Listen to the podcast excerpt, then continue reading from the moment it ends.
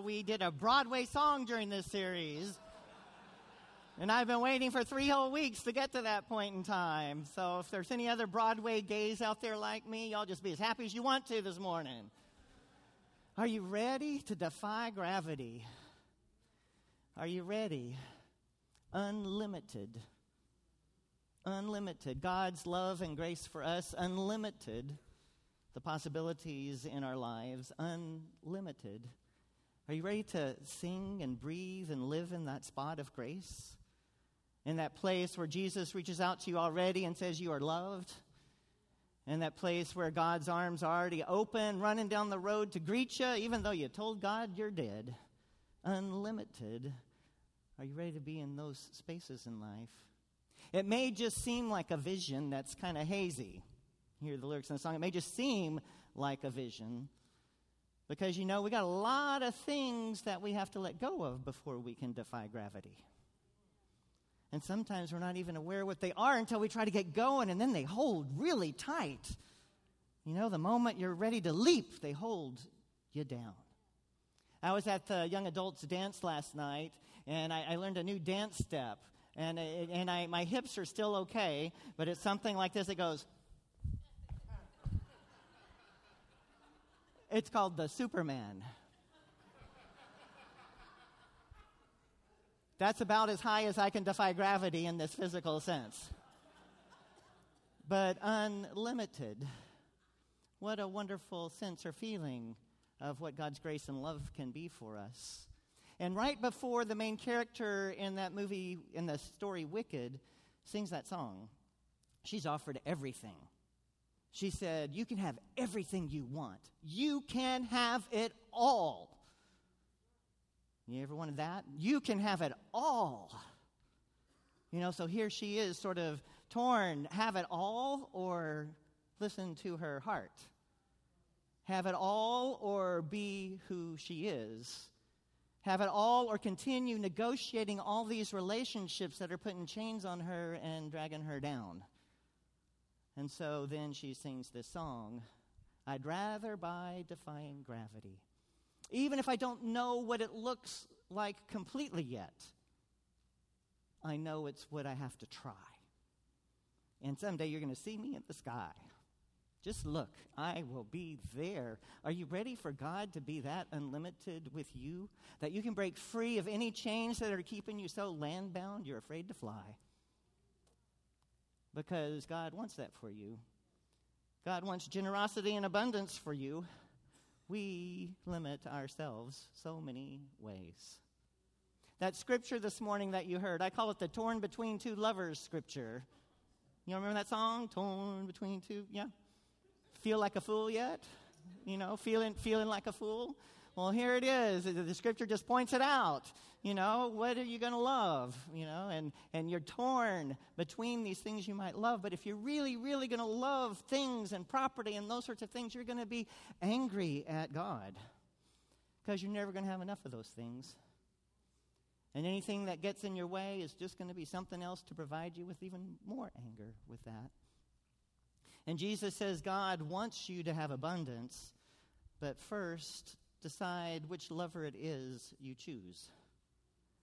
Decide which lover it is you choose and choose God's love, God's hope, God's faith, because in so doing, you will have abundance and it will be enough.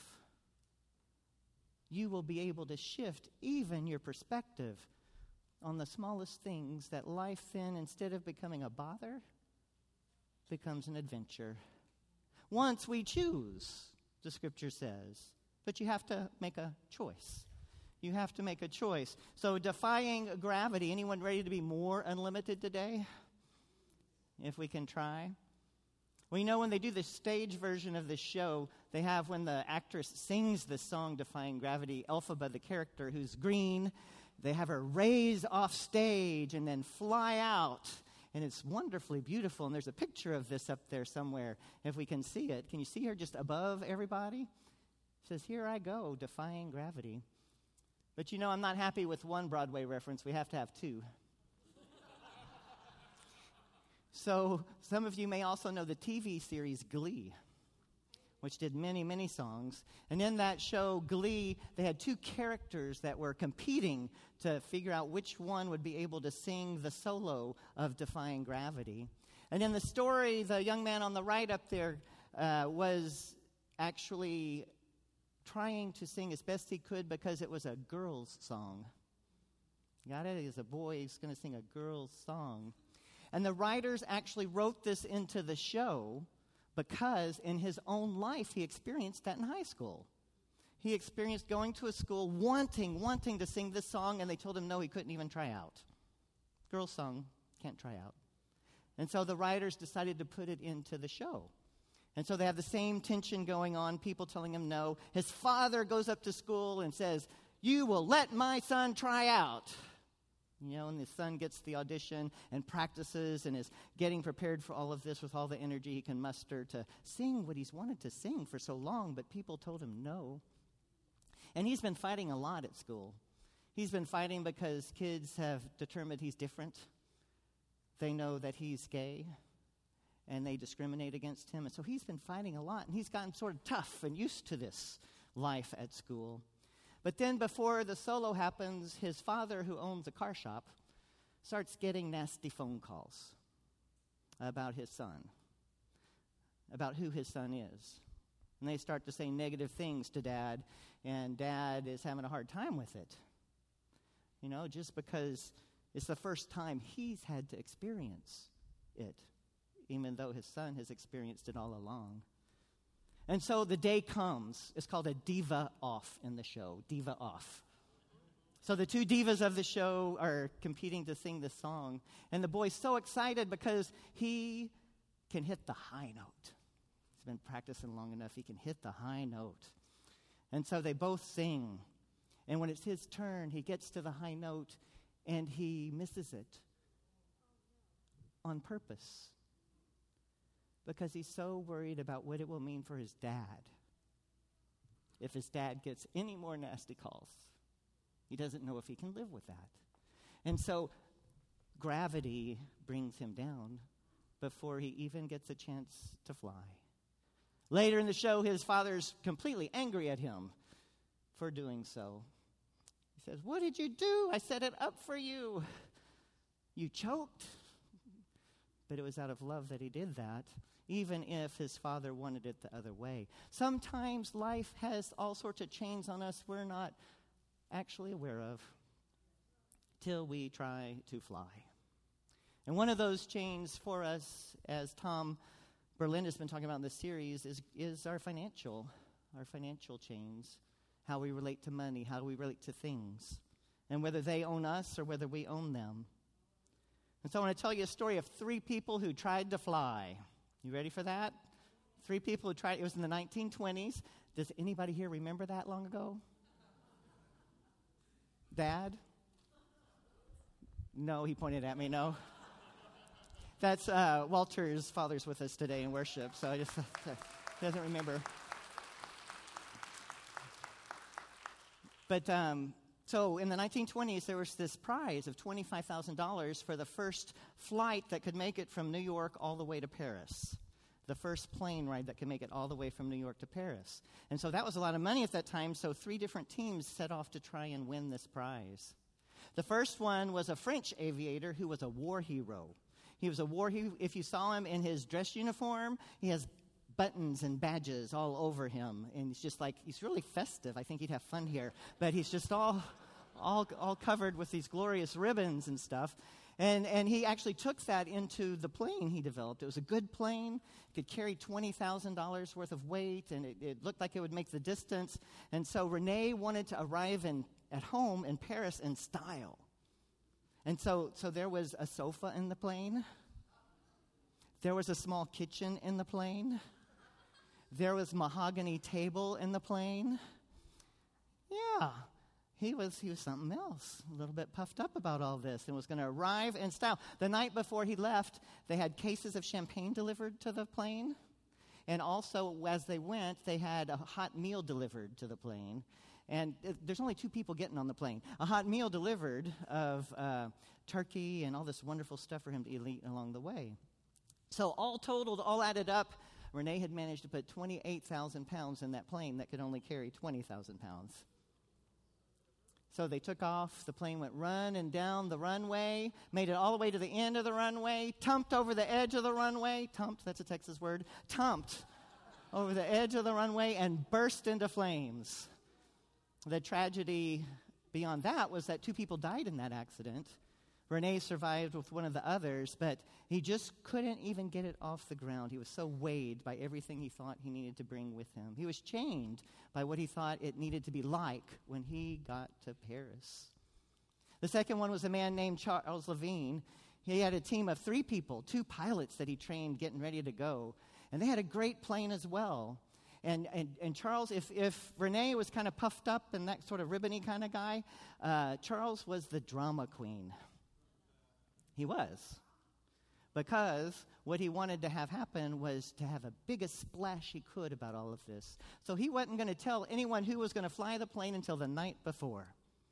So we got these two pilots all trained and ready, and he was holding up so he could get the best news advantages he could before he announced who it was. And the night before, he goes to these two pilots and he puts a contract in front of them. And the contract says whichever one he chose would not get any money from PR relationships or media things after the flight. They would be cut out of any of those kind of activities following the plane. So before the plane took off, one of those flyers, Bertrand, was able to get a court injunction. And so the plane never got the chance to go. You know, what does it mean sometimes to worry about who has what? And if I have enough, and how much more do I need to have enough, enough that we start these arguments with one another over things and don't ever get to fly because we're so busy consumed by the anger and having enough for ourselves and whether someone else has too much. Well, gravity won. Didn't even get off the ground. The chains kept them down, both of them. Now, there's one pilot who made it. Y'all know his name? Very good. Did you know the other ones? Not so much? Okay. We know why. Um, but Charles was of one mind, he was going to get there. He didn't even let his plane have two motors. He stripped it down to one motor to save gas and to make it go faster. He also didn't even put a window in the front of the plane. He left it out. He looked through a periscope so he could see where he was going in the plane. The maps to help him know where he was going, they had these little borders around the edge of the maps. To save weight, he cut all of the white off of the maps around. Can you imagine that? I don't know if it would affect anything, but he thought it would affect something. And so he even trimmed the maps so that there would not be very much weight on his plane. We know that his plane took off. We know that he landed in Paris, and we know that he claimed $25,000. He did it by having a goal and by removing anything that was going to be in the way of him achieving that goal, by streamlining it, by decreasing the clutter, by paying attention to what it was he wanted to accomplish.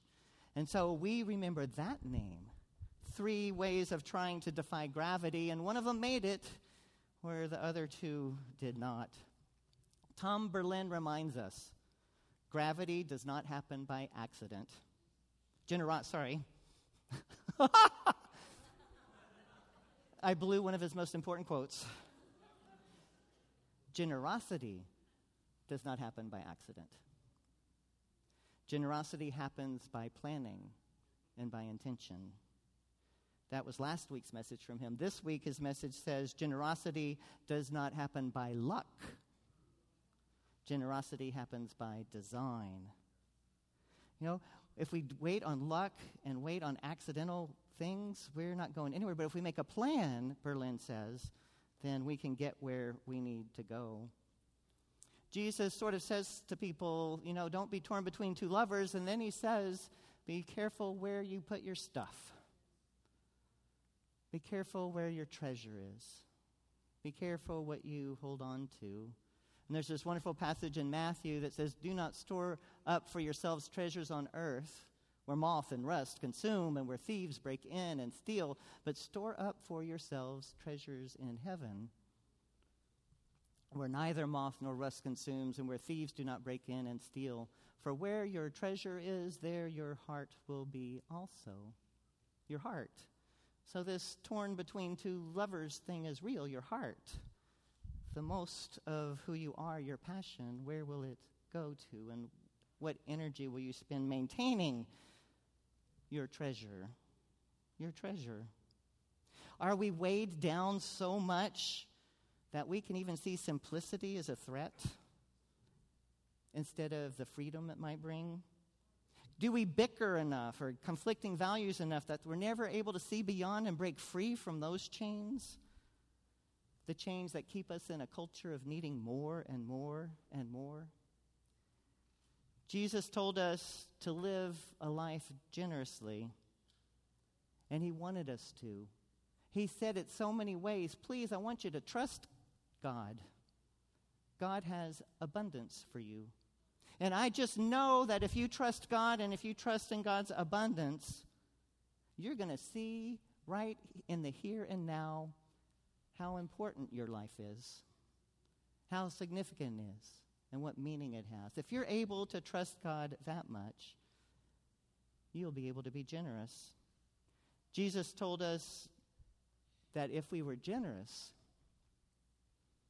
we would be co creators with Him co creators with God, we would be generous as God is generous and wanted us to know that joy. Have you ever known the joy? Have you ever known that joy of giving? Of being free, or even breaking free of something to give, if even just for a moment. I don't know if you remember being a kid and getting allowance. I love it that she gave them 50 cent pieces and asked them to do something with it. You know, like if you got $5 and your parent says, okay, now 10% of $5 is 50 cents. And we're going to take that to church and put it in the offering plate.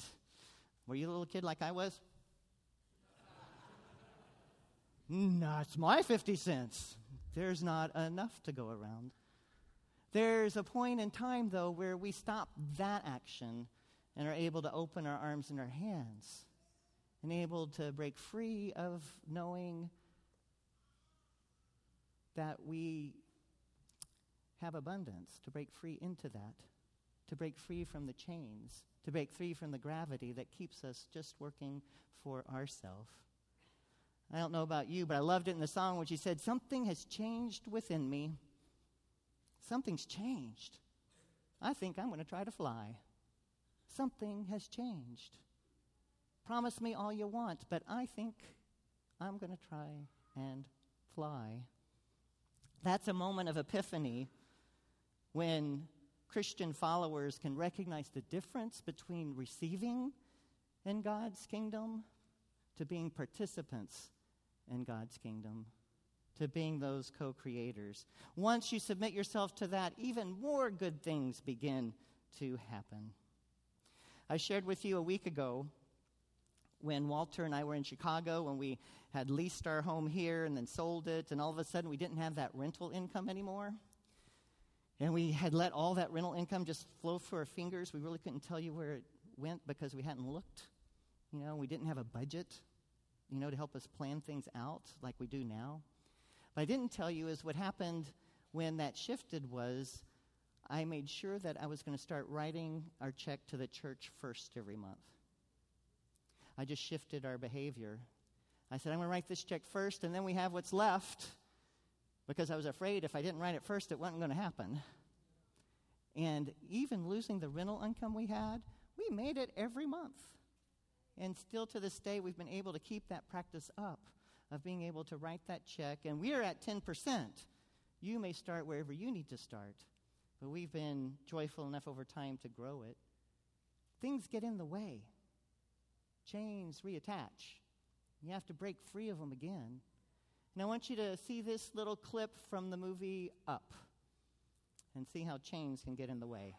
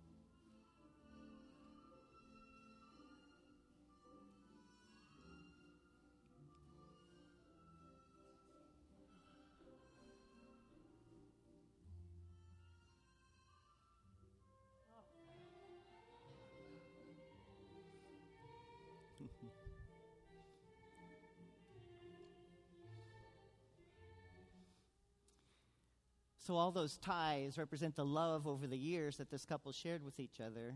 In the beginning of this clip, she's just lost a child and been told she can't have any more children. So, he brings out the old scrapbook, the old scrapbook that said, Our adventure, our adventure together, things I'm going to do. He brings out the scrapbook, and then the vision may be a little hazy, so they paint it on top above the fireplace so they can see a little more. They put the glass jar out there, but then life gets in the way. A tire blows out, you get a broken bone, a tree falls through the roof, and we know what that's like in Houston, Texas. You know, life just gets in the way, and we have to keep starting over and over again, and the love is what they learn to serve. And after her death, he is about to be taken from the home that served their love all of this time. And so, what he does is, balloon by balloon, he pumps helium into them. And once those people come to take him away, he releases thousands of balloons tied to the house. And in only a Disney way, the house lifts up off the ground and defies gravity. He had to have a plan to do that. He had to think about it ahead of time. And he had to maybe even practice how many balloons he needed. Might have had to do some math in order to figure out what that was like in a budget when you have to do math.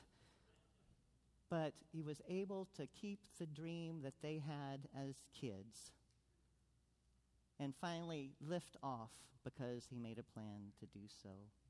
In our lives, there's so many things that can keep us down. But let's please know that God wants abundance for us. God wants you to know the joy of being generous because when you know that joy, you will have broken free of the chains that holds you down. Unlimited. You ready to be that? Unlimited. Thank you, Jesus, for making the promise. Amen.